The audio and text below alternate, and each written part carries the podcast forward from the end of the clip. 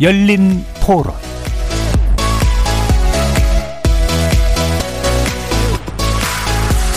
안녕하십니까. KBS 열린 토론 정준희입니다. 윤석열 정부 대통령실은 이른바 검찰 출신 문고리 육상시에 의해 장악되었다는 비판이 제기되고 있습니다. 경고합니다. 사적 채용, 측근 불공정 인사 등으로 드러나고 있는 대통령의 권력의 사유화는 반드시 대가를 치르게 됩니다. 한국 경제가 왜 힘들어졌습니까?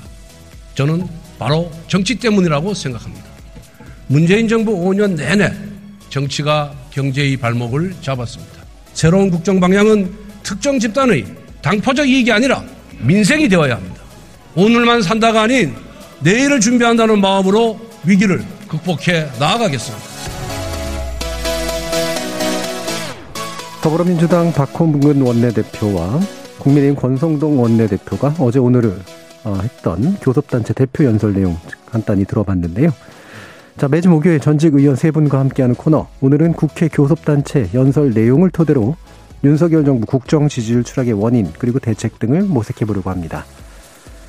제21대 국회 후반기원 구선 협상이 아직은 마무리되지 못한 가운데 어제부터 국회에서 원내 교섭단체 대표 연설이 시작됐는데요.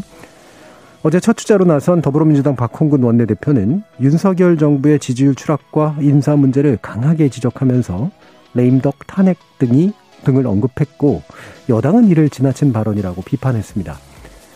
다른 한편 오늘 연설을 한 국민의힘 권성동 대표 대행겸 원내대표는 민생 위기를 언급하면서 한국 경제가 힘들어진 이유를 문재인 정부와 민주당 탓으로 돌려서 야권의 반발을 사기도 했죠. 취임 두 달여 만에 30%대로 추락한 국정 지지율 등 전국 현안에 대한 여야 지도부의 시각과 평가를 엿볼 수 있었던 교섭단체 대표 연설에 대해서 세 분의 전직 국회의원들의 평가 들어보면서요. 국정 지지율을 상승 반전시킬 계기가 있을지, 이를 위해 정부 여당이 신경 써야 할 부분 무엇일지 이야기 나눠보겠습니다. KBS 열린 토론은 여러분이 주인공입니다. 문자로 참여하실 분은 9730으로 의견 남겨주십시오. 단문은 50원, 장문은 100원의 정보 이용료가 붙습니다. KBS 모바일 콩, 유튜브를 통해서도 무료로 참여하실 수 있고요. 이제 콩을 통해서 보이는 라디오로도 만나실 수 있습니다. 시민 논객 여러분의 뜨거운 참여 기다리겠습니다. KBS 열린 토론 지금부터 출발합니다. 살아 있습니다. 토론이 살아 있습니다. 살아있는 토론, KBS 열린 토론. 토론은 라디오가 진짜입니다. 진짜 토론, KBS 열린 토론.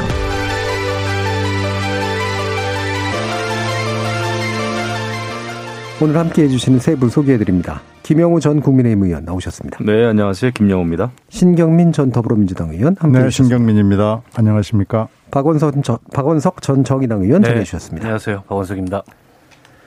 자, 잠깐 이렇게 인용된 어, 교섭단체 연설을 들었는데요. 전반적인 총평 해주시죠. 김영우 의원님. 저는 그 양당의 에, 원내대표 연설이 모두가 너무 아쉽다 음, 생각합니다.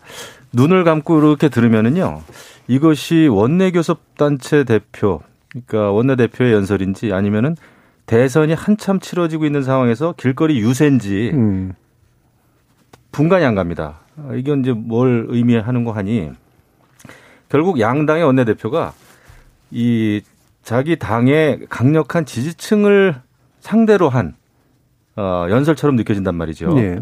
이것이 첫 원내 교섭단체 연설이었고 그다음에 사실 지금 원구성도 끝내지 못한 상황에서 양쪽 당이 다 창피한 상황에서 사실은 아, 대표 연설을 한 겁니다. 네. 이런 상황이라면 무언가 아, 국민께 굉장히 죄송해해야 하고 그다음에 각 당의 역할에 대해서 어, 물론 뭐 책임이 내 책임이다 이런 말이 있긴 했으나 그 연설문 내용 전체를 보면은 결국은 양쪽 당 아, 전부 다 남의 탓이었어요 내용이 그래서 아쉽다 이런 말씀을 드리고 특히 예, 민주당의 경우는 사실 윤석열 정부가 이제 출범한 지 딱 두 달밖에 안 됐습니다. 이런 상황에서 어, 박근혜 정부 때의 탄핵 문제를 하- 얘기하고 권력의 사유화 이야기를 하면서 그 경고를 하겠다라고 하는 그 내용은 어, 좀 와닿지는 않았습니다. 예. 왜냐하면은 어, 여러 가지 잘못된 일에 대해서 비판하는 거는 뭐 야당이 할 수 있지만 음. 아, 지금 상황에서 어, 입법부가 원구성도 하지 않은 상태에서 제 1당이 169명의 압도적인 다수를 가지고 있는 민주당이 지금 정부에 대해서 대통령에 대해서 탄핵을 이야기하는 건 좀 앞뒤가 안 맞다. 대선 지선 끝난 지가 정말 얼마 안 됐잖아요. 네. 그래서 아 이렇게 되면 곤란하다 생각이 들고 그다음에 에, 집권당인 사실 정부 여당인 국민의힘도 마찬가지입니다. 이게 집권을 위한 선거 전략하고 집권 이후의 국정 운영 전략은 달라야 되거든요. 예. 그럼 뭔가 좀 어, 집권 여당으로서 전 국민을 상대로 감동을 좀 줘야 되는데 그거보다는 아, 지금의 많은 문제점을 적시하면서 어, 문재인 정부에 대한 비판을 했단 말이죠. 아, 뭐 사실은 맞죠. 솔직히 얘기하면 문재인 정부 때 많은 문제점이 있고 그거의 연장선상에서 지금 어려움이 많이 있어요. 하지만 대표 연설이라고 하는 것은 그런 그 과거에 있었던 거를 짚기보다는 아, 앞으로 어떻게 하겠다. 우리도 부족, 부족한데 우리도 부족하니까 야당은 이러이러한 걸 좀 메워주고 도와달라. 우리가 협치가 중요한 때 아니냐. 그 다음에 원내대표 정도 되면은 지금의 현 정치뿐만 아니라 대한민국 역사의 진영 정치라든지 지금 오늘날 정치, 정치가 왜 이렇게 됐는지에 대한 깊은 좀 폭넓은 깊이 있는 성찰이 필요하지 않았나 음. 이런 생각이 듭니다. 예. 음, 양당 다 국민을 상대로 한 연설이기보다는 지지계층을 향해서 뿌리는 강한 언사에 가까웠다. 결국 남탓으로 끝냈다라는 아주 비판적인 의견을 주셨네요. 신경민 의원님. 예상에서 한치도 벗어나지 않았던 두 대표의 연설이다라고 생각합니다. 어, 3월 9일 날 0.73% 차이로 대선이 끝났을 때, 어, 뭐 여러 가지 예측이 있었습니다만은 여야가 특히 여, 여소야대 전국이 어떻게 될 것이냐라는 데 대해서 뭐 예상들은 여러 가지 나왔습니다만은 일치된 견해가 끝까지 대치할 것이다라는 예. 거였죠. 뭐 그건 지금 마저 떨어졌고 인사청문회도 그렇고 법률도 그렇고 지금 현재 끝없이 끝까지 대치하는 형국에서 한치도 벗어나지 못한 거고요. 사실상 첫 번째 예, 본격적인 국회가 지금 열린 거 아니겠습니까? 이번 주하고 다음 주, 다음 주는 대정부 질문이 열릴 텐데요. 아마 이 끝까지 대치하는 모습이 결국은 국민들 앞에 아주 적나라하게 보여졌고 다음 주에도 보여질 것이고 그런 거죠. 그리고 지금 그 육상시 얘기를 했는데 에, 육상시 얘기하고 지금 영부인의 얘기는 사실 술자리에서 대표적인 단골 메뉴입니다. 음. 뭐 어느 술자리가나 아마 그렇다고 봐야 될 거예요. 여의도 술자리에서 예. 이 사실은 육상시라기보다는 검상시죠. 음. 검상시라는 말이 제일 정확할 것이고요.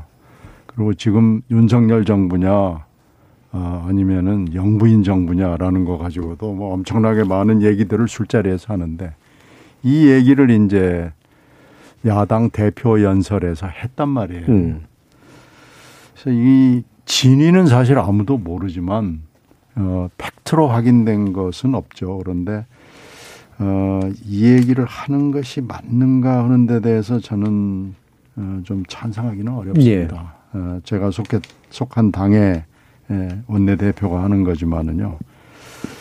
이 얘기를 원내대표 연설에서 그것도 이제 사실상 정권 교체 후에 첫 번째 국회인데 여기서 이 얘기를 까지로 하는 게 맞느냐 하는 데 대해서는 저는 좀 비판적으로 생각합니다. 예. 그래서 하여튼 뭐 하는 건 좋은데 이 여, 여당을 비판하고 대통령이 잘못하고 하는 건 좋은데 좀 팩트에 근거를 해서 꼼짝 못하게 하는 것이 맞지 않나라는 음. 생각을 합니다. 예. 어, 애초에 예상한 대로였다. 음, 대치주 국면을 아마 계속 가져갈 것 같은데 그렇다고 하더라도 이런 단어들을 써가면서 할 필요는 있었겠느냐라는 생각을 해주셨네요. 자, 박원석 의원님 말씀도 듣겠습니다. 뭐 두 분 말씀과 크게 다르지 않을 예. 것 같은데요. 그 우리 정치가 어, 어떤 타협과 조정의 여지를 너무 없애고 음. 대결 일변도의 정치로만 가는 것 같아서 굉장히 안타깝고요. 어, 특히 이제 원내대표들 같은 경우에는 국회 운영을 위해서 늘 협상을 해야 되는 위치에 있는 분들이기 때문에 이전에 보면 이 교섭단체 대표 연설 원내 대표들이 주로 많이 하는데 당 대표가 할 때도 있습니다. 근데 교섭단체 대표 연설에서 원내 대표가 연설을 할 때는 그렇게 상대를 강하게 비난하거나 그러지 않습니다. 네. 오히려 이제 자기 얘기를 많이 하고 음. 어, 그리고 국정 전반에 걸쳐서 하고는 뭐 우리 정치의 그 미래에 대해서 이렇게 비전을 중심으로 얘기를 하는데 이번 두 분의 연설은 지나치게 이제 남탓하는 그런 연설이었고 음. 아까 이제 김영우 의원님께서는 뭐 대선 때 길거리 유세문 같다 이렇게 평을 해주셨는데 저는 조금 더 혹평을 하자면 좀 음. 찌라시 같았다 이런 예. 어, 말씀까지 드리고 싶어요. 어, 박홍근 원내대표 어, 이제는 뭐 야당 원내대표가 되긴 했습니다만 어쨌든 국회에서 제 1당이에요. 음. 음, 물론 지금 어, 윤석열 정부의 인사 전반에 여러 가지 난맥상들이 나타나고 있고 그로 인해서 국민들로부터 비판을 많이 받고 있지만 그에 대해서 확인되지도 않고 검증되지도 않은 뭐 육상시 아까 이제 신, 신 의원님께서는 술자리에서는 하는 음. 얘기다 이렇게 말씀을 주셨는데 그런 프레임으로 규정하는 거는 향후의 여야 관계를 만들어 나가는 데 있어서 또 향후에 어, 제1당으로서 어, 어떻게 보면 국회 운영에 책임을 지면서 동시에 야당으로서 국정을 견제하는 데 있어서 과연 그런 게 바람직한 이 포지션이고 태도일까 이런 걱정이 좀 들었고요. 예. 권성동 원내대표 오늘 연설에서 가장 많이 등장한 단어 중에 하나가 이제 문재인 정부 그리고 민생이었는데 문재인 정부 탓한다 그래서 민생이 달라질 게 없거든요. 음. 그리고 지금은 이제 윤석열 정부입니다. 어, 지금 윤석열 정부가 처한 조건, 주어진 조건에서 어, 우리 경제와 민생이 어, 직면하고 있는 여러 가지 어려움을 어떻게 헤쳐나갈 것인지가 초점이지 이건 다 문재인 정부 탓이다. 이제 이런 화법으로 어, 국정을 대하기 시작하면 5년 내내 그럴 수 있습니다. 5년 내내 국정이 성과가 안 나면 이건 음. 다 문재인 정부 탓이다. 근데 과거 정부들도 보면 남탓 많이 했어요. 근데 남탓한 정부 치고 저는 뭐 그렇게 이 좋은 평가를 못 받았다고 생각을 합니다. 네. 문재인 정부 때도 어 물론 이제 적폐 청산 청산이라는 일종의 이제 시대 정신이나 과제가 있긴 했지만 왜 이렇게 문재인 정부는 지난 정부 탄핵당한 정부하고 비교를 많이 하냐? 음. 탄핵당한 정부하고 그렇게 비교하고 싶냐 이런 비판이 많았거든요. 음. 지금도 마찬가지입니다. 지난 대선에 0.73% 차이로 국민의힘과 윤석열 후보가 신승할 수 있었던 건 어쨌든 문재인 정부에 대한 심판이었고 그거보다는 나은 국정 운영과 나은 정치를 해달라는 거였는데 어, 계속 그것과 비교해 가면서 어, 그때는 그러지 않았냐. 어, 그보다는 그래도 낫지 않냐라고 얘기하는 건 제가 보기에 전혀 미래지향적이지 못하다라는 생각이 들고요. 음. 지금 원구성 협상이 지금 몇 달째 공전되고 있고 국회를 개원했음에도 불구하고 원구성이 안 돼 있는 이런 상황에서 양 당의 국회 운영을 책임지고 있는 원내 대표들마저 저렇게 말씀을 하시면 과연 이 21대 국회, 새 정부와 함께하는 21대 국회가 어떤 모습이 될지 굉장히 걱정스럽습니다. 예. 세분 공히 양당 대표의 발언은 어, 교섭단체 대표 연설로서는 적절하지 못했다 라는 내용들을 집중적으로 이야기를 해주셨는데요. 어, 일단 어, 일부에서는 주로 이제 박홍근 대표가 지적한 문제들을 중심으로 대통령에 관련된 이야기를 좀 진행을 해보고 2부에서는 이제 또 권성동 어, 대표가 방어하거나 제안하거나 비판하고 있는 내용들을 중심으로 해서 또 얘기를 해보면 어떨까 싶은데요. 일단 뭐 육상시라는 표현 뭐 별로 쓰고 싶지는 않습니다만 이 표현이 등장하게 됐던 것은 결국은 인사 문제가 현재 현 정부 초기에 아, 이 지지율 하락에 굉장히 제일 큰 문제다라고 보기 때문에 굉장히 강력하게 지금 얘기가 나오고 있는 거겠죠. 근데 현재는 일단 논란이 되고 있는 거는 이른바 사적 채용인데 대통령실은 이건 되게 잘못된 프레임이다라면서 상당히 또 강하게 반발하기도 했습니다. 그래서 이게 사적 채용이라고 불리우는 일부의 어떤 현상들이 문제인지 아니면 인사 문제 전반에 뭔가 좀 구조적으로 좀 더 심각한 문제가 있다고 보시는지를 좀 짚어주시면 좋을 것 같아요. 먼저 신 의원님 좀 말씀 주실까요? 그 전부 다 사적 채용이 많았지 않느냐. 음. 옛, 옛날 정권들도 지금 그렇게 얘기를 하는데 그건 그렇지 않습니다. 옛날 정권의 경험을 얘기를 하면은 이제 저도 보좌진들을 데리고 일을 하고요. 네. 많은 당직자들하고 일을 하고 그러는데요. 대개 정권이 교체가 되면은 에이스 보좌진이나 당직자들을 내놓으라고 청와대 쪽에서 연락이 옵니다. 네. 그래서 이제 밀당이 시작이 되고요. 또 이제 인사에 영향력을 끼칠 수 있는 사람들은 자기 보좌진이나 자기하고 친한 당직자들을 세일을 하기 위해서 음. 적극 나서죠. 되게 이제 비서실장이 그 결정 권한이 있기 때문에. 네. 그런데 이제 청와대는 세일하는 그 인사보다는 에이스를 찾으려고 굉장히 노력을 하죠. 음. 그러면서 여러 가지 밀당이 이루어지면서 물론 한 400명 정도 되는데 전부 다 에이스로 갈 수는 물론 없죠. 음. 그러나 에이스가 많이 들어갑니다. 저도 직접 경험이 있습니다. 어느 날 갑자기 청와대 정무수석실 비서실에서 전화가 와가지고 아무개 보좌진을 좀 내놓지 뭐 이런 얘기를 합니다. 그러면 예. 저도 아끼는 보좌진인데 예. 그꼭 가야 되느냐 그런데 이미 보좌진하고 연락이 돼 있어가지고 음. 그 보좌진을 내놓지 않을 수가 없는 거예요. 음. 그래서 그러면은 좀 좋은 자리로 보내주라 음. 이렇게 이제 딜을 하고요. 그렇게 해서 좋은 보좌진 당직자들이 가고요. 왜 또 그 사람들은 가는 게 좋느냐면은 청와대 행정관이나 비서관이나 특히 선임 행정관을 하고 나면은 다음에 총선이나 예. 아니면 지방선거에서 아주 좋은 자리로 갈 수 있는 토대가 마련이 예. 되고요. 공천 가능성이 높고 그렇죠. 그러니까 청와대 딱 벼슬을 하나 다는 건 누구한테나 대단한 영광이고 앞으로 미래에 있어서 굉장히 그 좋은 자리를 갈 수 있는 가능성이 매우 높아지는 거죠. 그렇게 해서 정권 초기에 사람들을 씁니다. 음. 그러다가 보면은 물론 이제 좀 이상한 사람들도 들어갈 수 있죠. 음. 이 지금 사적 채용이라고 하는 거요. 그런데 그것은 아주 극소수에 그치고 어 사실은 정권 초기에는 좋은 사람들이 갑니다. 근데 음. 이제 총선이나 선거가 가까워질수록 아, 그 벼슬한 자리 이마나 가슴에 견장을 달고 싶어 하고 완장 차고 싶어 하는 사람들이 많이 들어가면서 사실 정권이 좀 흐트러지는 예, 경향이 예. 있습니다. 그건 어느 정권이나 비슷합니다. 그런데 이번에 지금 문제가 되는 사적 채용은 이건 좀 경우가 다릅니다. 음. 물론 윤, 윤 그 당시에 후보, 뭐, 뭐 당선인 이분이 정당 경험이 없고 이래서 뭐 그렇게 그렇게 누구 아는 사람의 뭐 아들 딸 이렇게 올 수밖에 없었다라고 변명을 하지만 그건 변명이고요. 음. 정말로 좋은 사람으로 대통령실을 채우고 싶어 한다고 그러면은 그렇게 인사를 하면 안 되죠. 예. 누구의 아들, 누구의 딸 이렇게 가서는 안 됩니다. 예. 예. 그리고 그렇게 해서 우리가 그 보좌진이나 당직자를 갈 때도요. 검증하는 절차가 한 달 이상 걸립니다. 음. 이 지금 보면은 검증 절차가 없는 거 아니에요? 그러니까 여러 가지로 봐서 지금 문제가 되고 있는 사적 채용이라는 것은 이건 변명의 여지가 좀 없습니다. 예. 예. 그러면 이게 문제가 됐으면요. 솔직하게 인정을 하고 뭔가 좀 잘못됐다. 그러면 이걸 살펴보고 고칠 수 있는 거 고치고 만약에 문제가 있는 사람들이 들어왔으면 우리가 아, 필요한 조치를 취하겠다.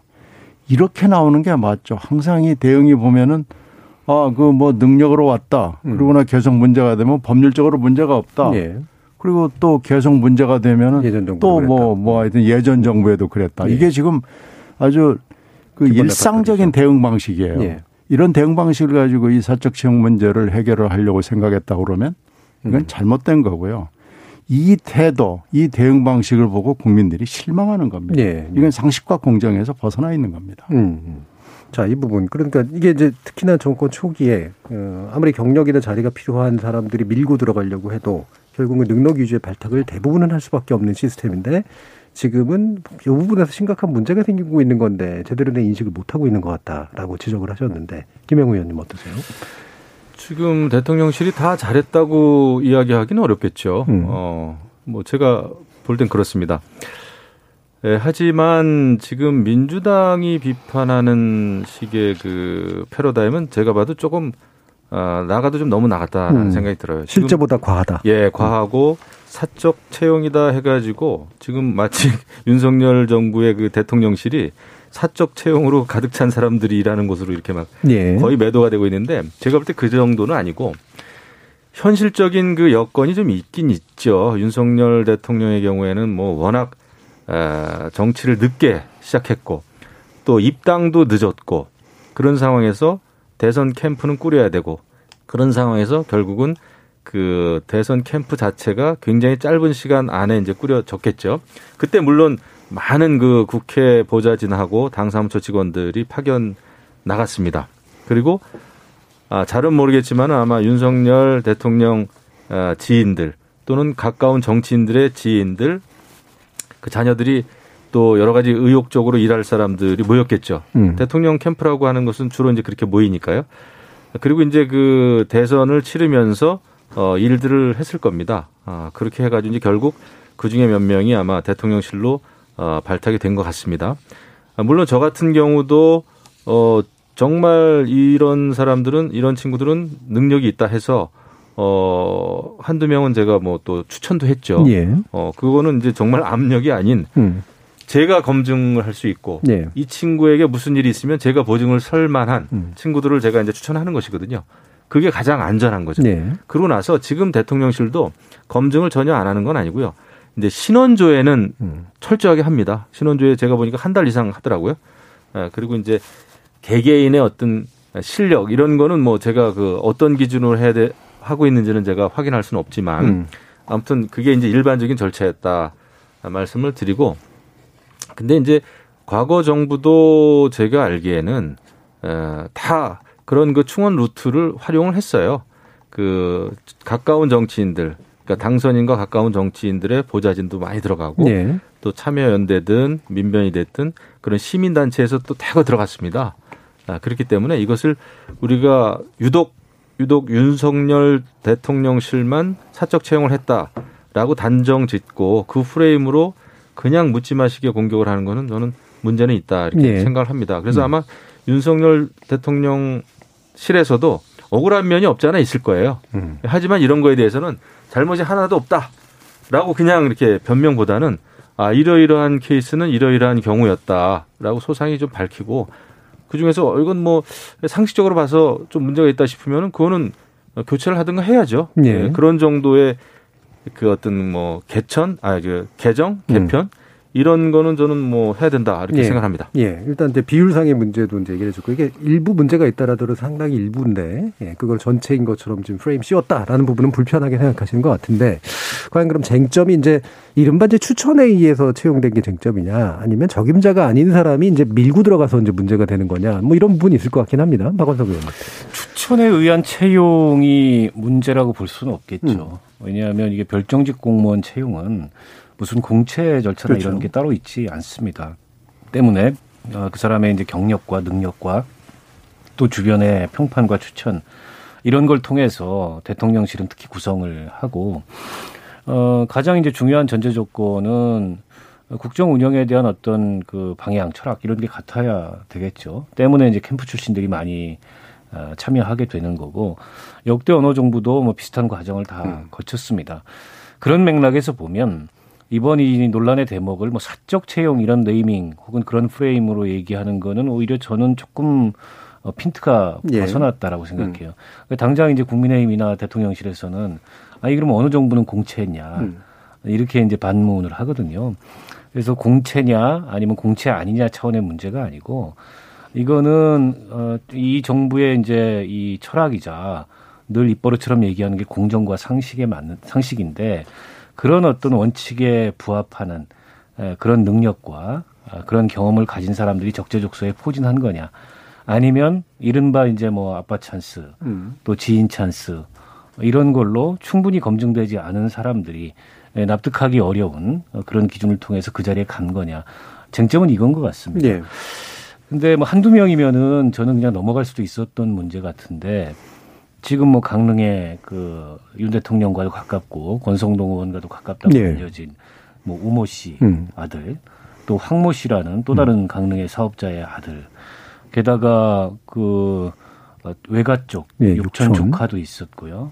극우 유튜버의 네. 누나도 있었고 그리고 커버나 컨텐츠 어, 그러니까 영부인의 전, 전 직장의 음. 직원들 두 사람도 있었고 이게 과연 끝일까? 이제 이런 의구심마저 사실은 예. 들어요. 그래서 여당 일각에서도 이거 전수조사 해봐야 되는 거 아니냐 음. 어, 이런 얘기가 나오고 있습니다. 어, 청와대 해명을 들어보면 어쨌든 캠프에서 고생했고 선거하면서 고생하는 거 사실이거든요. 음. 어, 특히 이제 경상 당 경선 과정에서는 뭐 다 무급으로 일을 합니다. 예. 그리고 본선 과정에서도 대개는 다 무급으로 일을 할 수밖에 없어요. 그게 뭐 보전되는 비용도 아니고 예. 정치자금법 정치자금에서 인정하는 비용이 아니기 때문에 어, 그 점은 저는 인정이 되는데 어, 문제는 과연 그러, 그 사람들만 그렇게 일을 했을까? 예를 들어서 국회에서 또 당에서 충분히 그 음. 능력이 있다고 평가를 받고 있고 또 많은 경험을 한 사람들 중에 대선 때 충분한 역할을 했음에도 불구하고 못 간 사람들이 꽤 있거든요. 제가 네. 알기로는. 그러니까 지금 사실은 가장 불쾌할 사람들은 그 사람들일 것 같아요. 음. 도대체 이 기준이 뭐냐. 어, 그래서 역대 정부에서도 뭐 이런 유의 논란이야 없었겠습니까? 부분적으로는 다 있었겠죠. 그러나 이번처럼 임기, 임기 초에 이렇게 집중적으로 어, 이 지인이나 이런 채용 논란이 나온다는 거는 음. 어, 이 정부의 특히 이제 대통령실 인선에 에, 전반적인 문제점을 한번 되돌아봐야 될 예. 그런 상황이 아닌가 싶고 마치 이게 다 이제 부당하게 야당에서 공격을 한다 이렇게 자기 방어적으로 어, 임하게 되면 차후에 이런 문제가 저는 계속 발생할 음. 어, 수 있다고 보고요. 우스갯소리로 요즘 청와대 그 행정요원들 사이에서는 어, 너가 아버지 뭐 하시노 이게 우스갯소리로 회자된다는 거 아닙니까? 술자리에서 이런 식으로 평가받아서 되겠습니까? 예, 예. 예. 술자리 얘기인지 아니면 경상도 말씀을 물어봅니까? 뭐 하시노?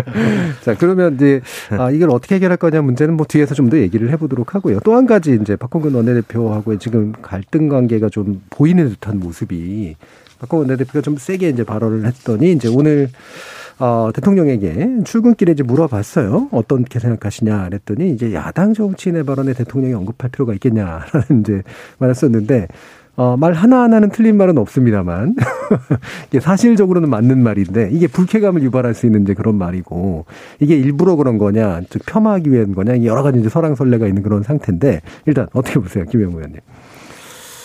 이게 뭐 또 아다르고 어다를 수도 있는 문제고, 예. 그런데, 근데 또 그 야당 정치인이라는 발언에 대해서 박홍근 원내대표는 뭐 야당 정치 나부랭이 취급을 하느냐 이래가지고 또 나부랭이가 또 붙어버렸어요. 네, 더 이제 표방해 예, 그래서 음. 이거 뭐 이야기한 그 분이나 이걸 또 해석하는 그 정치인이나 참 좀 문제가 있다는 생각이 좀 듭니다. 예.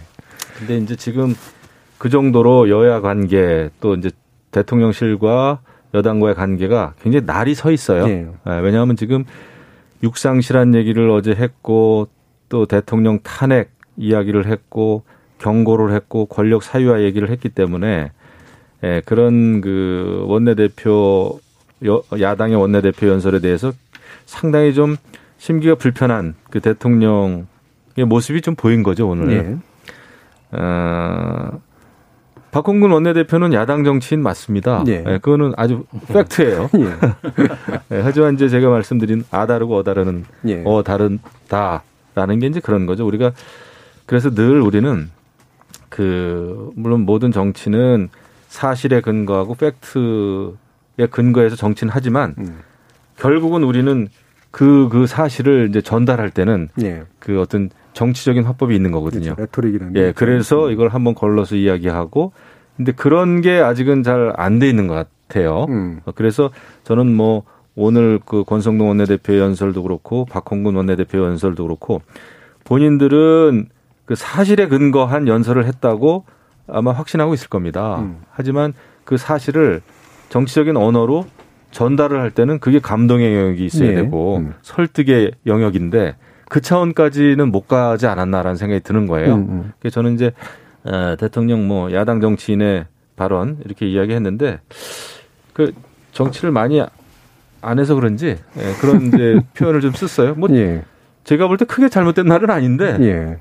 너무 과잉 반응한 거 아닌가 예. 박홍근 대표가 그런 생각이 좀 드는데요. 예. 이를테면 이제 굳이 이제 언급을 안 하기 위한 그냥 피해가는 그렇죠. 말이었는지 또는 이제 무시하는 마음이 깔렸는데 무의식적으로 표현된 건지 또는 정말 정치적으로 의도적으로 그렇게 표현한 건지 이게 이제 다 이제 갈려지는 이제 그 의견이신데 어떻게 보면 조금 자제한 표현일지도 몰라요. 예, 자제하려고 나온 표현이다. 예, 오히려 그 육상식 그건 뭐 너무한 발언 아니냐. 음. 까지 갔을 수도 있죠 잘못하면 예. 그런데 그냥 야당에서의 그 언급에 대해서 음. 내가 일일이 예, 반응하는 거는 옳지 않다고 봅니다. 예. 라는 거겠죠. 음. 자, 아니, 뭐, 대통령 의중을 저희가 어떻게 알겠습니까? 그러나 이제 보기에 따라서는 뭐랄까요. 조금 냉소적인 어떤 예. 반응으로도 보여요. 아마 그런 기색을 읽었기 때문에 박홍근 원내대표도 예, 예. 굉장히 이제 불쾌하다는 식의 반응을 한 것 같은데 조금 더 그냥 존중해줬으면 어땠을까. 음. 아니 뭐 야당 대표께서 하신 말씀 잘 들었다라는 음. 정도로 하거나 아니면 야당 대표가 하신 말씀에 대해서 또 대통령이 일일이 반응하는 게 썩 그 적절치는 않은 것 같다. 이 정도 하셨으면 예. 음. 좋았을 텐데 그게 아니고 그냥 뭐, 어, 뭐, 아무개 아무개처럼 야당 정치인 이렇게 칭해 버리니까 야당 원내대표지만 국회에선 제1당 대표입니다. 예. 어, 그다지 그 존중하지 않고 약간 냉소적으로 이렇게 바라보는 듯한 그런 기색이 느껴져서 그런 반응을 하지 않았나 싶은데요. 근데 냉정한 현실은 어쨌든 야당과 대화하고 어, 이른바 협치하지 않으면 윤석열 정부가 지금 목표하고 있는 포부를 갖고 있는 중요한 국정 과제들 어, 제대로 진행되거나 작동될 수가 없습니다. 오늘도 이제 세제 개편안 내는데요. 예. 예. 어, 세제 개편안 내용 중에 뭐 야당이 동의할 수 없는 내용이 저는 음. 상당수 포함되어 있다고 봅니다. 특히 이제 법인세 감세라든지 또 상속세 뭐 공제 한도를 올리는 거라든지 과거 국회에서도 계속 쟁점이 됐던 이슈들이에요. 근데 조세는 법률을 바꾸지 않는 이상 뭐 대통령의 의지나 음. 여당의 의지나 아, 혹은 이해관계자들의 의지로 될 수 있는 문제가 아니거든요. 네. 결국에는 법을 바꿔야 되고 어, 그러려면은 야당하고 이 문제에 대해서 국회에서 토론을 해야 되고 또 어떤 타협을 이끌어내야 되는데 어, 그런 점을 고려한다면 대통령께서 정치 경험이 많지는 않지만 그렇다 하더라도 야당을 최대한 존중하는 모습을 네. 말로만 존중한다고 얘기하는 게 아니고 어, 보이는 게 어떻게 보면 대통령으로서 필요한 후용의 자세가 아닐까 음. 그렇게 생각을 하고요. 그런 면에서 물론 어제 이제 박홍근 원내대표의 연설이 저도 적절치는 않았다고 생각해요. 음. 어, 당연히 저는 대통령실에서 기분 나쁠 수밖에 없는 이제 그런 표현이 나왔다고 보고 어, 그렇다 그래서 기분 나쁜 걸 다 드러내면 음. 다 드러낼 수가 없는 자리지 않습니까? 예, 그런 점에서 뭐 조금은 더 음. 앞으로 그 제1당의 존재에 대해서 예. 조금은 더 예우하고 존중해주는 모습을 보이는 게 어떨까? 그게 음. 훨씬 더 여야 관계를 부드럽게 만들 수 있을 것 같다고 예. 생각합니다. 하고 싶은 걸 하게 만들 수 있는 발언은 아니었다라는 말씀이시고요. 네, 네, 동감입니다. 예. 아, 아, 전반적으로 이 우리나라 정치가 지금 너무 말과 행동에 날이 서 있어요. 네. 근데 물론 그게 이제 선명한 거라고 얘기를 하는데 자, 글쎄 그것만 가지고 되겠습니까? 이거 보는 사람들이 아슬아슬해요. 어, 지금 이 나부랭이 발언 파동도 보면 이게 일단 대통 어저께 이제 발언이 있고 이제 오늘 대통령의 그 인토네이션이 별로 썩 기분 좋지는 않거든요. 야당 정치인 이렇게 하는 데 대해서 그러니까 이걸 또 박홍근 원내대표가 또 나부랭이라고 답하고 그래서 공방공 이렇게 왔다 갔다 하는데 뭐 이렇게 계속 할 겁니까? 그럴 건 아니잖아요. 음. 어느 순간에 누군가 끊어줬으면 좋겠고요. 저는 여기 야당 쪽에서 그래 됐습니다, 알겠습니다 하고 끊는 게 맞지 않나 싶은데요. 물론 대통령이 해주면 더 좋고요. 예, 예. 그 정도의 대범함과 관대함 그리고 아, 어떻게 보면 좀 어른스러움 음, 뭐 이런 것을 좀 찾아줬으면 좋겠는데 이게 뭐망한 일인지 잘 모르겠습니다. 예. 자, 그러면 일부 마치기 전에 짧게 한 1분 정도씩만 김재원 최고위원의 발언에 대해서 코멘트를 좀 해주면 좋을 것 같아요. 대통령 조- 보좌진의 잘못이 90%다라는 말을 했습니다. 대통령의 그 문제를 좀 옆으로 빼주기 위한 보좌진의 문제로 지금 돌린 거라고 봐야 되는지. 그 뭐 김재원 최고가 가끔은 옳은 말을 해요. 이건 뭐 90%라는 데 대해서는 아무도 잘 모르겠지만은 예, 예. 이 모든 게 사실은 이 도어 스태핑이 굉장히 많은 역할을 한 것 같아요. 뭐 음. 인사 문제다, 지금 경제 위기 문제다, 뭐 여러 여러 가지 말들이 많은데 대통령이 매일 아침에 나와서 그냥 있는 대로 없는 대로 막 다 얘기를 하고 아 이러는 게 과연 맞냐? 예. 그것도 하여튼 매일 아침마다 음. 지금 거의 어, 특별하게 다른 일정이 있는 한 지금 한 거 아니겠어요? 이걸 칭찬하기에는 대통령이 이럴 필요까지 있느냐라는 거고요. 또 하나는 대통령이 준비를 안 합니다. 음. 거의 그냥 밥 먹으면서 술 먹으면서 하는 수준으로 하고 뭐 스타 장관이 나왔으면 좋겠다고 그러는데 예. 대통령이 이렇게 아침마다 뉴스를 다 점하는데 스타 장관이 나올 여지가 있겠습니까? 예. 그리고 지난번에 주 52시간 문제로 노동부 장관이 오래간만에 뭐 한 번 얘기를 했다가 그냥 박살난 거 아니겠어요. 음. 근데 어떻게 해서 스타 장관이 나오겠습니까? 이렇게 하지 말고요. 이건 그러고 제가 지금 얘기를 들은 걸로는 이 대통령실의 참모들이 얼마나 전전긍긍하겠습니까? 음. 그래서 제발 정제된 얘기로 준비된 얘기를 좀 했으면 좋겠다라고 했는데 아 쓸데 없습니다 하고 그냥 한다는 거 아니겠어요? 예. 이렇게 아침마다 밥자리, 술자리에서 할 법한 그런 톤으로, 그런 매너로 이렇게 하는 것은 어느 나라도 없습니다. 음. 어, 물론 도어 스태핑 나밖에 못해. 뭐 이렇게 얘기하고 또 어느 사람은 윤석열 대통령만이 할 수 있는 거야 라고 얘기하는데 이렇게 하면 안 됩니다. 예. 그러니까 그러니까 이게 지금 소통이 안 된다는 거예요. 그리고 대통령직의 엄숙함, 특히 지금 경제 위기가 눈앞에 보이고 외교 안보 위기가 지금 겹쳐 보이거든요. 이런 상황에서 대통령이 이렇게 함부로 아무 얘기나 매일 아침에 뱉어내는 건 맞지 않고요. 예. 예. 이렇게 한다는 것은 정책도 이렇게 다룰 거 아니겠습니까? 남의 얘기 안 듣고 전문가 얘기 안 듣고 그리고 말로만 나는 소통합니다라고 그러- 그렇게 지금 본인이 생각하는 거죠. 진정한 소통이 무엇인지 지금 이 대통령직에 엄숙하고 엄중하고 위기에 어떤 지금 대처하는 수장 노릇을 해야 네. 되기 때문에 어, 이건 이렇게 계속 가서는 안 된다고 생각하고요. 김재원 최고위원의 얘기는 일면의 진실은 분명히 담고 있다 이렇게 생각합니다. 음, 보좌진의 의견, 아, 보좌진이 잘못하고 있는 건 맞긴 한데 그 보좌진의 의견을 안 받는 대통령의 잘못을 많이 얘기해 주셨습니다. 예, 김영희 의원님. 그뭐 상호작용이죠. 네. 어, 늘. 근데 최종적인 결정이야 이제 또 대통령이 하게 돼 있는데 어쨌거나 제가 봤을 때 전체적인 분위기는 일단 그 아까도 말씀드렸지만 이 대통령실도 이게 선거 전략하고 예. 국정 운영 전략은 다른 거다 라는 말씀을 드리고 싶고요. 국정 운영은 훨씬 더 준비돼야 되고 신중해야 된다. 음. 그 다음에 한마디 한마디가 일파만파다. 그리고 이게 이제 이 국정 지지도의 임계점이라는 게 있거든요. 그 이하로 너무 떨어지면은 아, 다른 좋은 많은 메시지와 정책들이 잘 먹히지를 않아요. 예. 그래서 아, 지금 요런 그 상황에서는 뭔가 그 참모진들도 아, 각오를 새롭게 다져서 혼자 조언했는데 안 되면 같이 조언을 해- 할 수도 있고 말이죠. 음.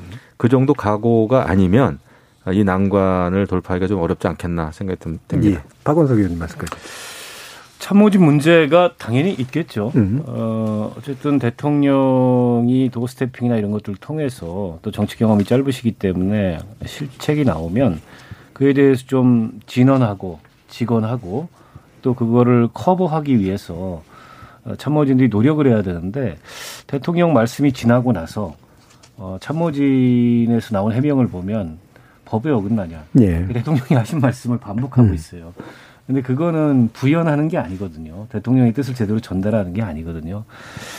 그러니까 참모진들도 보면 제가 보기에 너무 늘공들이 많아요. 음. 검사들이 너무 많고 그리고 이 정무와 정치를 해본 분들이 많이 없고 국민 여론을 어, 귀 기울여서 어, 뭔가 그런 경험을 가진 분들이 좀 적어요. 그래서 여당 일각에서 좀 이르지 시기상 이르지만 개편을 해야 되는 거 아니냐 음. 이런 지적이 나오는 거 아니겠어요? 어, 저는 그럴 필요 있다고 보고요. 이제 그보다 더 본질적인 거는 과연 대통령께서 참모들한테 그런 곁을 주느냐. 예. 그런 진원이나 직원을 할 곁을 주느냐, 혹은 어, 그런 경험을 갖고 있는, 혹은 그런 고민이 깊은 어, 그런 참모를 곁에 두려고 하느냐. 그게 아니기 때문에 지금 참모진이 저렇게 구성이 된 거고, 음.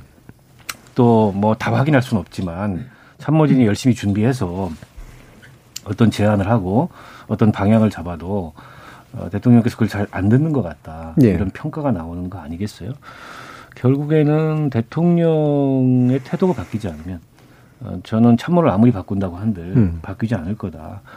어, 물론 이제 아주 그 용기 있고 또 경험이 많고 훌륭한 참모가 대통령 곁에 있으면은 좋겠죠. 근데 그조차도 대통령의 선택이라는 예.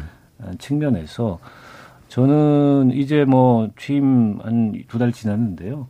3개월 정도가 아마 이 골든 타임일 것 같아요. 음. 어, 3개월 내에 지금 이 지지율 하락세나 아, 국정 전반에 대한 기대치 하락이나 이 반전을 못 만들어내면 어, 그 뒤에 굉장히 어려움에 많이 봉착할 것 같다. 예. 지금이라도 빨리 어쨌든 대통령 스스로의 태세 전환이 가장 중요한 문제가 아닌가 싶습니다. 네, 알겠습니다. 대통령의 문제에 대해서 뭐 많은 분들이 또 얘기를 해주셨고요. 이 어떤 어, 태도 전환 내지 정책 전환이 필요한지 2부에서 논의를 해볼 테고요. 정의준 문자 캐스터 불러서 청취자 문자 들어보고 가겠습니다.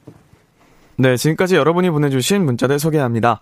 이찬규님, 윤석열 정부는 국가를 어떻게 끌고 가겠다는 비전이 없습니다. 식당으로 치면 대표 메뉴가 없어 보여요. 게다가 공정과 상식의 집권 이념인데 내로남불이 아닌지 가슴에 손을 얹고 반성부터 했으면 합니다. 4816님, 국민들이 국민의힘에 힘을 실어준 가장 큰 이유는 경제를 살려보라는 거였습니다. 헌데 뽑아주니 남탓만 하고 있으니 답답하네요. 이계영님, 양당 체제가 역시 문제일까요? 국회가 제 역할을 전혀 못하고 있는 가운데 소수 정당들도 전혀 목소리를 내지 못하고 있는 상황이 답답합니다. 양당이 너무 거대한 건지 그 외의 당이 너무 못하는 건지 해법 없을까요? 후리지아꽃님 정권 교체만 외치다 결국 정권만 교체된 채 정치가 실종돼 버린 나라가 된 듯해 안타깝습니다. 박희동님 사적 채용이 문제라고 하는데 전 동의할 수 없네요. 전직 대통령실에도 다 비슷한 문제가 있지 않았나요? 이상권님, 열심히 일하는 노동자들의 임금은 삭감하고 비투한 투기꾼들의 부채는 탕감하겠다는 정부 정책, 저는 정말 동의할 수가 없네요. 이민성님, 사적 채용 의혹에 있어 공정과 상식이 기준이 되느냐가 문제입니다. 공정과 상식을 강조했던 윤석열 대통령님, 기준을 과거보다 높여주세요라고 보내주셨네요. 네, KBS 열린 토론. 이 시간은 영상으로도 생중계하고 있습니다. 유튜브에 들어가셔서 KBS 일라디오 또는 KBS 열린 토론을 검색하시면 지금 바로 토론하는 모습 보실 수 있습니다. 방송을 듣고 계신 여러분이 시민 노객입니다. 계속해서 청취자 여러분들의 날카로운 시선과 의견 보내주세요. 지금까지 문자캐스터 정의진이었습니다. 토론이 세상을 바꿀 수는 없습니다. 하지만 토론 없이 바꿀 수 있는 세상은 어디에도 없습니다.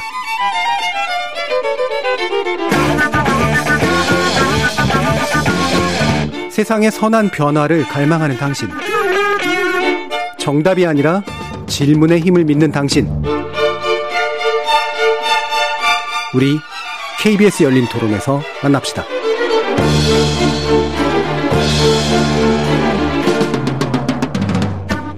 KBS 열린 토론 2부 신경민 전 더불어민주당 의원, 박원석 전 정의당 의원, 김영우 전 국민의힘 의원 이렇게 세 분과 함께 어, 국회에서 있었던 원내대표 연설에 대한 이야기 나눠보고 있습니다. 자, 이번에는 이제 권성동 대행의 이야기를 좀 해볼까 하는데요. 어, 문재인 정부 잘못을 많이 얘기했다는 부분에 대해서는 아쉬움을 또 표해 주셨기 때문에 이 자체보다는 정책 그리고 개혁 의지를 강조했는데 실제로 국정 방향의 전환 필요성을 굉장히 많이 강조했고 그러기 위해서 또 문재인 정부를 엄청 비판한 셈인데요.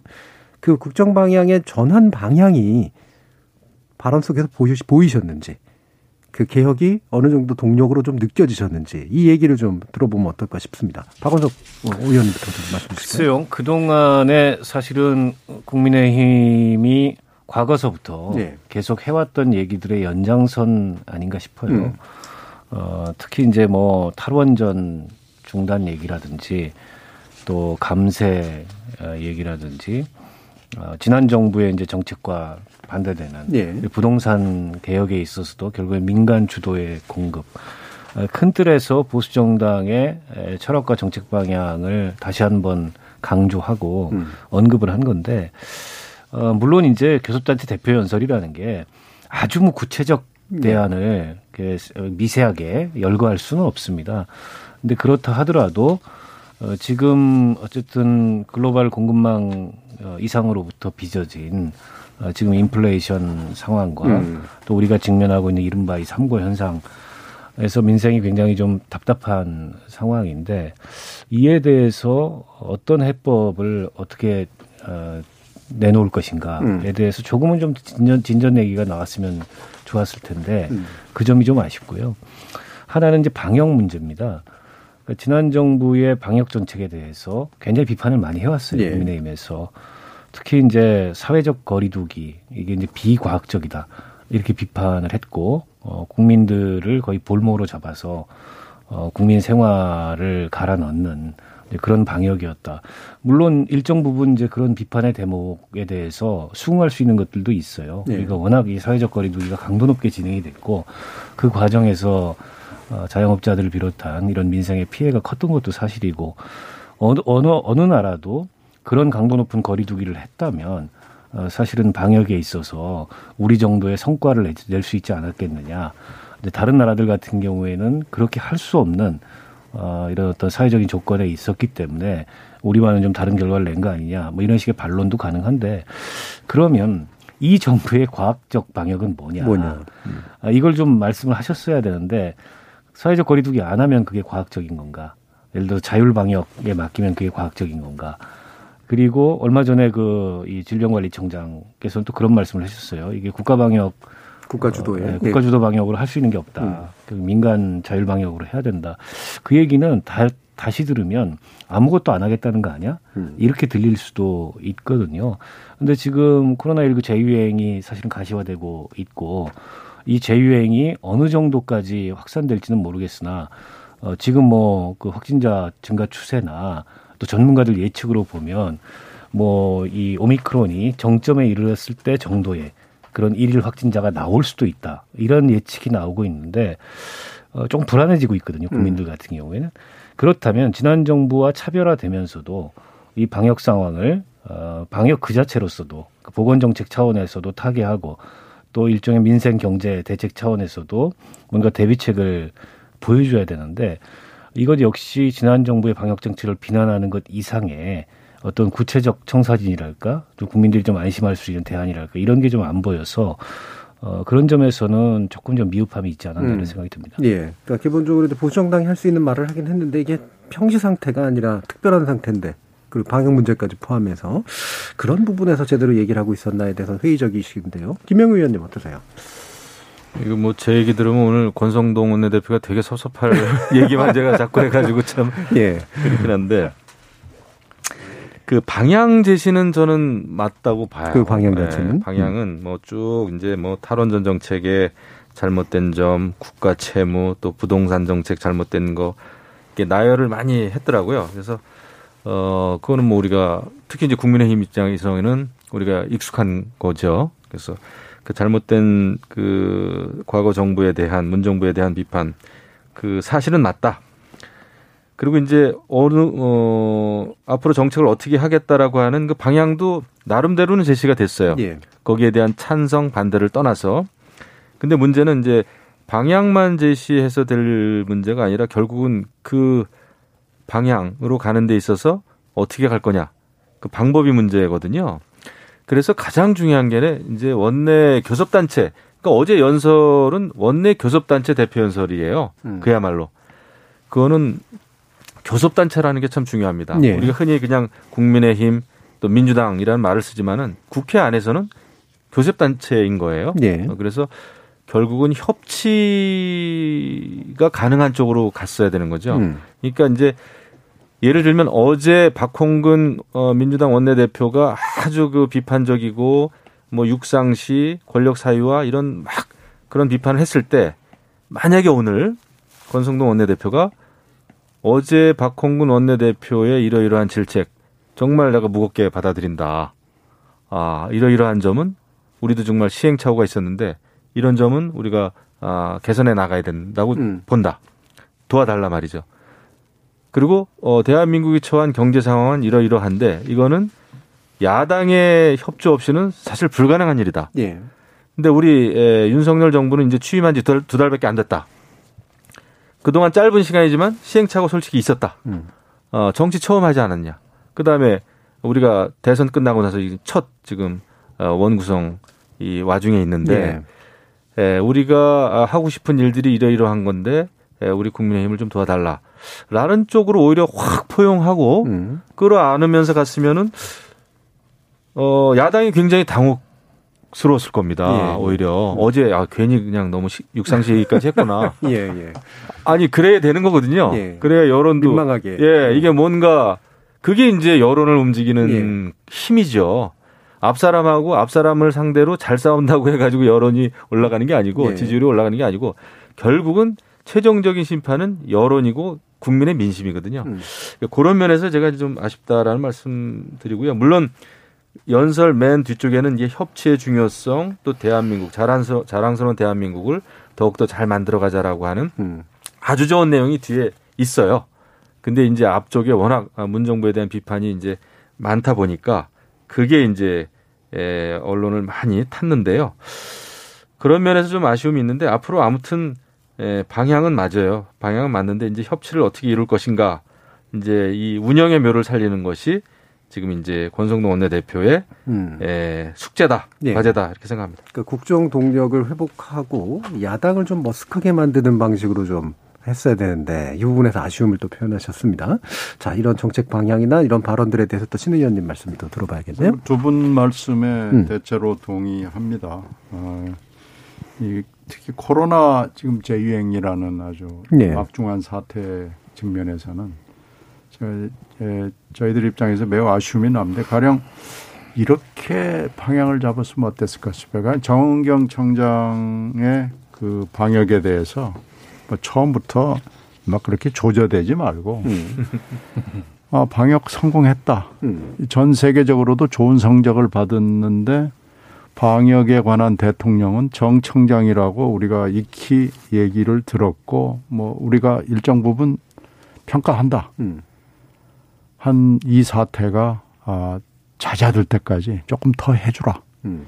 이랬으면은요 예. 아마 지금 틀림없이 인기가 올라가는데 도움이 됐을 겁니다. 음. 근데 그냥 바로 뭐 과학 방역이 아니고 정치 방역이었다고 뭐 그러면서 그냥 정은경 청장을 조져댄 거 아니겠어요. 네. 그러면서 바로 잘라버렸거든요. 그건 참 잘못된 거고요. 그 아마 전 세계적으로 이 부분에 대해서도 아마 납득하지 못할 겁니다. 음. 그 인터내셔널 커뮤니티도 우리나라의 방역을 배우고 싶어 하고 도대체 노하우가 뭐냐 이렇게 지금 얘기를 하는 판인데 갑자기 그냥 인수위에서 와서 조져대기 시작한 거거든요.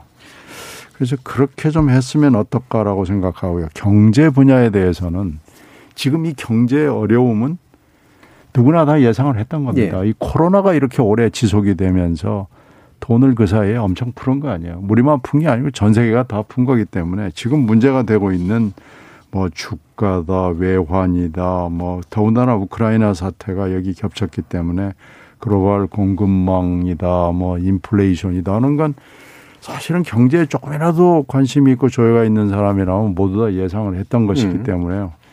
이거 어려울 수밖에 없다. 이거 같이 풀어나가야 된다. 이건 여당 혼자도 못하고 대통령 혼자도 못하고 야당과 함께 해야 되고 국민하고 함께 해야 된다. 이걸 우리가 어떻게 혼자 풀어나갈 수 있느냐 이렇게 접근을 하는 게 맞습니다. 그래서 이걸 전 정부가 어쩌고 저쩌고 이렇게 풀어나가는 건 맞지도 않고요. 그렇게 탓한다고 그래서 그래 맞아 이렇게 얘기할 사람들은 지금 윤석열 어, 정부를 지탱하고 있는 그 33% 내외의 분들 외에는 별로 감흥이 없는 거예요. 예. 나머지 70%는 감흥이 전혀 없는 얘기입니다. 그러니까 이 말하자면 지금 여, 야당 여당에서 원내교섭 단체 그 대표 연설이 있었는데 이게 핵심 지지자들 열렬 지지자들을 조금을 제외하고는 지금 대다수의 국민들에게는 전혀 감흥이 없는 어, 정치를 했다, 연설을 했다 이렇게 음. 평가할 수밖에 없고요. 근데 이제 문제는 다음 주에도 계속될 예, 거거든요. 예, 예. 그래서 참 실망스러운 한 주였고 기대하기 어려운 다음 주가 될 것으로 보여서 좀 암담합니다. 예. 지금 그래서 원래는 이제 원구선 협상도 될 거라고 생각했는데 어 결렬된 상태로 어 결렬까지는 아니죠. 이제 미, 미진한 부분이 있어서 내일 아침에 이제 다시 추가 협상을 하겠다라고 이제 하고 있는데요. 자, 이런 부분까지 포함해서 지금 이제 대통령의 지지를 내지 국정 동력을 얻을 수 있는 방식이 이렇게 원내 협상을 잘 해냄으로써 원내 그러니까 국회로부터 뭔가 동력을 얻는 방식 또는 대통령실 스스로 인적 쇄신을 통해 가지고 뭔가 또 얻는 방식. 이거 외에 사면이나 지금 파업을 또 강하게 다스리는 방식 뭐 이런 것들이 지금 이제 같이 좀 놓여져 있는 건데요. 어떤 부분들에 좀 주목하는 게 좋다고 보시는지 한번 또 의견을 들어봐야겠네요. 김영 의원님 어떠세요? 저는 뭐 지금 원내 상황도 그렇고 음. 또 윤석열 대통령 지지율 어, 끌어올리는 문제도 그렇고 답은 거기에 있다고 봅니다. 그 솔직함, 음.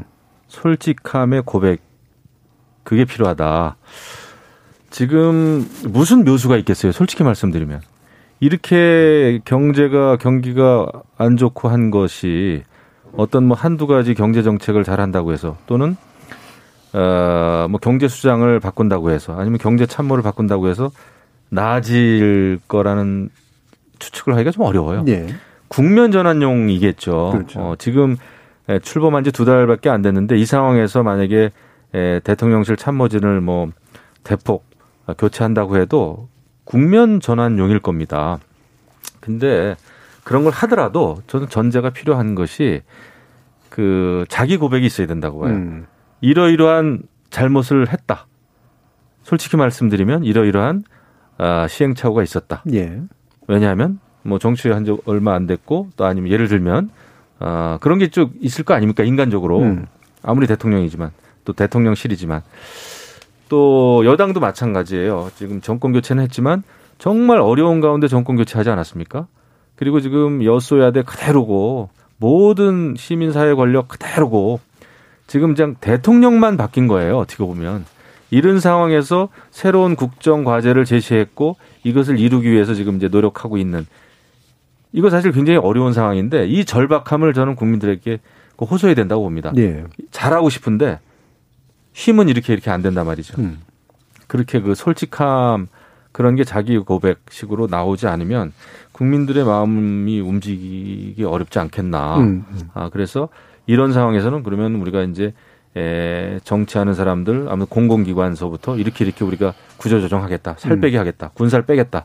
우리부터 뼈를 깎는 뼈를 깎는 이 경기 어려운 거를 이겨내기 말이 이겨내기 위해서 이렇게 가야 국민들을 움직일 수 있고 사기업들 일반 기업들을 움직일 수 있고 이럴, 이럴 것 같아요. 그래서 솔직한 고백 음. 외에는 답이 없지 않겠나 예, 이런 생각을 합니다. 그러니까 부족한 부분 인정하고 네. 경제 지금 그 녹록치 않은 상황이라는 것도 역시 또한 솔직하게 인정을 하고 대신 어, 대통령이 일을 하게 만들어 달라라고 하는 뭔가를 호소하는 그런 방식들이 좀 필요하지 네. 않을까 이렇게 보시는데요.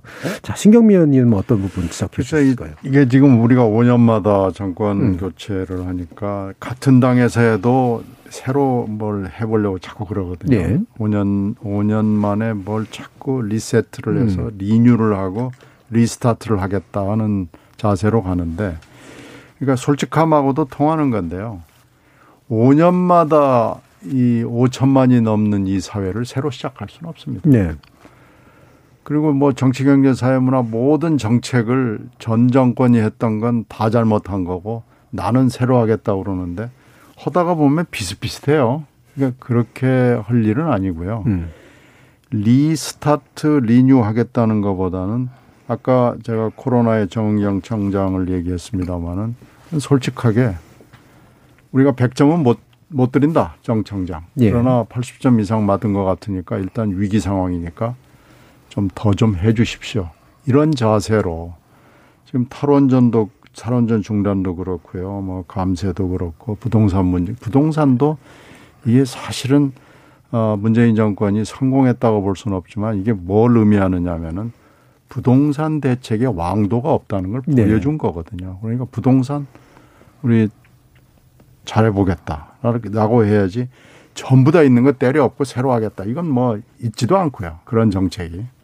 그 그러 그렇게 어, 솔직함하고 통하는 겁니다. 음. 그래서 이거 새로 하겠다는 것보다는 좋은 건 이렇게 받고 그리고 모자랐던 건 우리가 이렇게 채워서 이 위기를 극복해 나가겠다.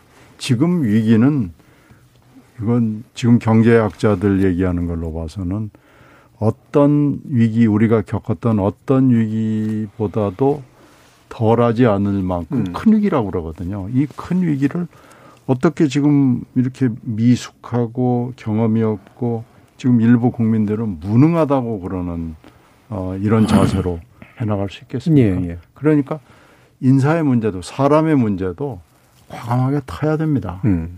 이 위기를 극복하는데 이 사람이 꼭 필요하다고 생각하면 전 정권이 아니라 전전 정권까지 써야 되는데 흠이 있는 전전 정권 사람을 데려다 쓰는 건 저는 아니라고 봅니다. 음. 그 지금 뭐 그런 게 보여요. 그 옛날에 MB 정권 때 무슨 문제가 있던 사람들 다시 다 들어와 가지고 MB 정권 때처럼 해 가지고는 안 됩니다.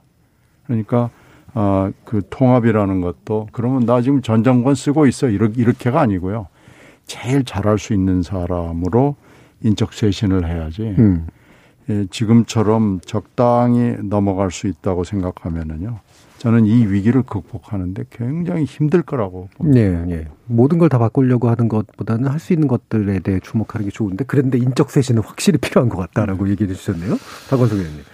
어, 그 역대 대통령 하셨던 분들 이렇게 보면 어, 조금 이제 단순화시켜서 얘기하자면 두 가지 유형이 있는 것 같아요. 음, 그러니까 본인이 만들고 싶은 세상이 있어서 즉 이루고 싶은 목적이 있어서 대통령이 되신 분들이 있고 음.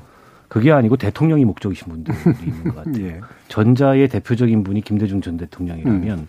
후자의 대표적인 분이 박근혜 전 대통령인 것 같아요. 제가 보기에는 윤석열 대통령은 어느 쪽이냐? 음. 저는 그거를 좀 묻고 싶습니다. 제가 왜 이 말씀드리냐면 대통령의 어젠다가 안 보입니다. 예. 뭘 하고 싶어서 대통령이 되신지 잘 모르겠어요. 하나 우리가 짐작하는 건 법치입니다. 예.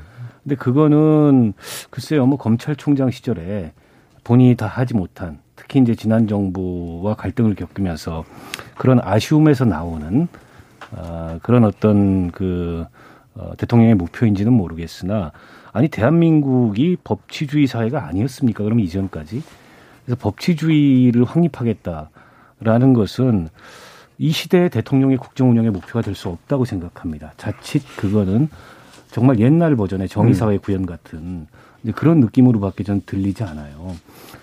근데 이미 국민소득이 3만 5천 불에 이르렀고 세계 10대 경제 강국이 됐고 전 세계가 인정하는 선진국이 된 그리고 매우 중요한 전환기에 놓여 있는 대한민국에서 어, 무엇을 위해서 대통령이 되셨는지 스스로 한번 좀 깊이 생각하는 시간을 가져보셨으면 좋겠다. 대통령이 목, 대통령 자체가 목적이 아니라면 대통령 자체가 목적이라면 국민들이 굉장히 좀 불행해질 거라고 보고요. 현 정부에서 110대 국정과제를 내놨는데 그 중에 정말 다 고르고 골라서 선별해서 어, 다 할 수 없을 겁니다. 음. 이 정부에서 그걸 어떻게 다 하겠습니까? 5년 동안에 어떤 정부도 그렇게 할 수 없어요. 그럼 정말 대한민국의 이, 이 전환에 필요한 그런 핵심 과제를 어, 단 10가지, 10가지도 많다면 단 3가지라도 추려서 음. 내 임기 동안에 이것만큼은 반드시 하고 이걸 위해서 그 누구와도 대화하고 또 소통하고 타협하고 필요할 때는 또 갈등도 겪어야 되겠죠. 정치라는 게 어쨌든 갈등을 동원하고 갈등을 해소하는 연속적인 과정이기 때문에 어 근데 이제 그런 게 잘 안 보인다는 거예요.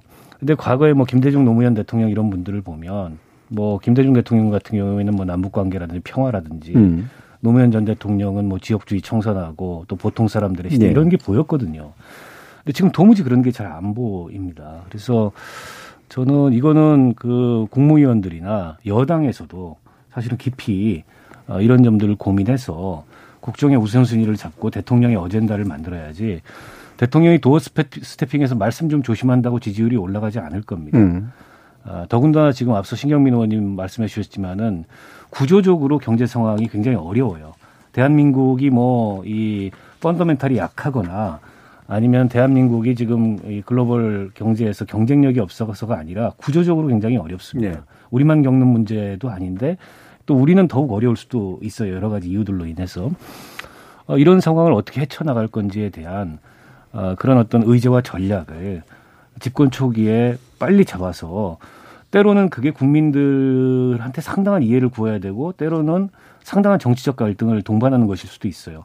권성동 원내대표가 오늘 연금개혁, 뭐 노동개혁, 교육개혁 이런 말씀하셨습니다. 예. 그 어느 하나하나가 만만한 과제가 아닙니다. 역대 어느 정권도 손도 못 댔던 과제들이에요. 근데 그걸 말로 전시할 게 아니고 어떻게 할 건지에 대한 이 로드맵과 전략을 세우고 거기에 집중하는 그럼으로써 국정의 깊이를 보여주는 이런 어떤 저는 모습이 필요한데 너무 제가 솔직히 이런 말 쓰는 게 이런 표현이 어떨지 모르겠지만 너절한 논란들이 많아요. 네. 무슨 청와대 행정요원이 어떠니 네. 뭐 아버지가 어떠니 음. 너무 너절한 얘기들입니다. 이런 거 빨리 다 이제 일소하고 국정 본연에 그런 과제에 집중하셨으면 좋겠다 이런 생각이 예. 듭니다. 뭐 시간이 많이 남지 않아서 뭐 짧게씩만 한 1분 정도씩 들어봐야 될 것 같은데요. 그 국면 전환용 카드를 쓰게 될 유혹에 빠지게 되잖아요. 여러 가지 유혹들. 그 중에 어, 빠지지 말았으면 좋겠을 유혹과 그래도 그런 건 한번 써봤으면 좋겠다 싶은 카드 같은 게 있다면 한번 조언을 해주시면 어떨까 싶습니다. 먼저 박 의원님 말씀 주실까요? 저는 음. 사정 정국을 만들지 않았으면 좋겠습니다. 네. 전임 정부 때 뭐 잘한 거 잘못한 거 평가할 수 있죠. 근데 그거는 꼭 법적 평가가 아니라 정치적 역사적 평가가 돼야 음. 될 대목도 있는데 그 모든 걸 다 법적 잔대로 재단하겠다고 하면 특히 이번에 북송 어부 사건 같은 경우에 그 저는 통치행위의 영역이었다고 봐요. 음. 그거를 무슨 직권남용이나 이런 걸로 평가하려는 것 자체가 무리한 시도라고 보고 국면 전환을 위해서 그런 걸 계획하신다면 더더욱 음. 그런 유혹에 빠지지 않으셨으면 좋겠고 꼭 했으면 좋겠는 거는 저는 야당과 대화해야 된다고 생각해요. 음. 이제는 대화할 때가 됐고 지금 대통령이 두 달 됐고 여러 가지 국정의 어려움도 있고 여소야대 꽉 막혀 있는데 국회에서 협상도 중요하지만 아, 대통령이 야당 대표들하고 왜 얘기를 못 하십니까? 그런 게 꼭 필요하다고 봅니다. 예. 김영우 의원님. 저도 그 뭐 정책적인 조언보다는 음 그거는 뭐 전문가들이 하는 게 예. 좋겠고요. 그 소통인데요. 지금의 지금 하고 있는 어떤 도어 스태핑 그건 이제 더 잘 해야 되는 거고 준비를 좀 많이 음. 해서 음. 아마 100일 전에는 그 100일 기자 간담회가 됐든 네. 어 국민과의 대화가 됐든 그거를 준비를 잘 해야 될 것 같습니다. 예, 예. 아, 그거는 일방적으로 홍보용이 아니라 아, 정말 그 윤석열 대통령의 생각, 또 하고 싶은 일, 또 미진한 일, 이런 것을 굉장히 솔직한 그 대화 시간, 정말 각본에 의해서 다 이게 짜여진 막 그런 거 말고 그런 거를 잘 준비하는 게 좀 필요하지 않겠나. 그 다음에 또 하나는 야당과의 대화인데요. 음. 물론 오늘 뭐 이제 야당 정치인의 발언에 대해서 뭐 반응할 필요가 있냐. 근데 그게 사실 따지고 보면 엄청난 일이거든요. 예, 예. 야당은 대통령에 대해서 또 여당에 대해서 무지막지한 아, 비판을 해 왔습니다. 늘. 음.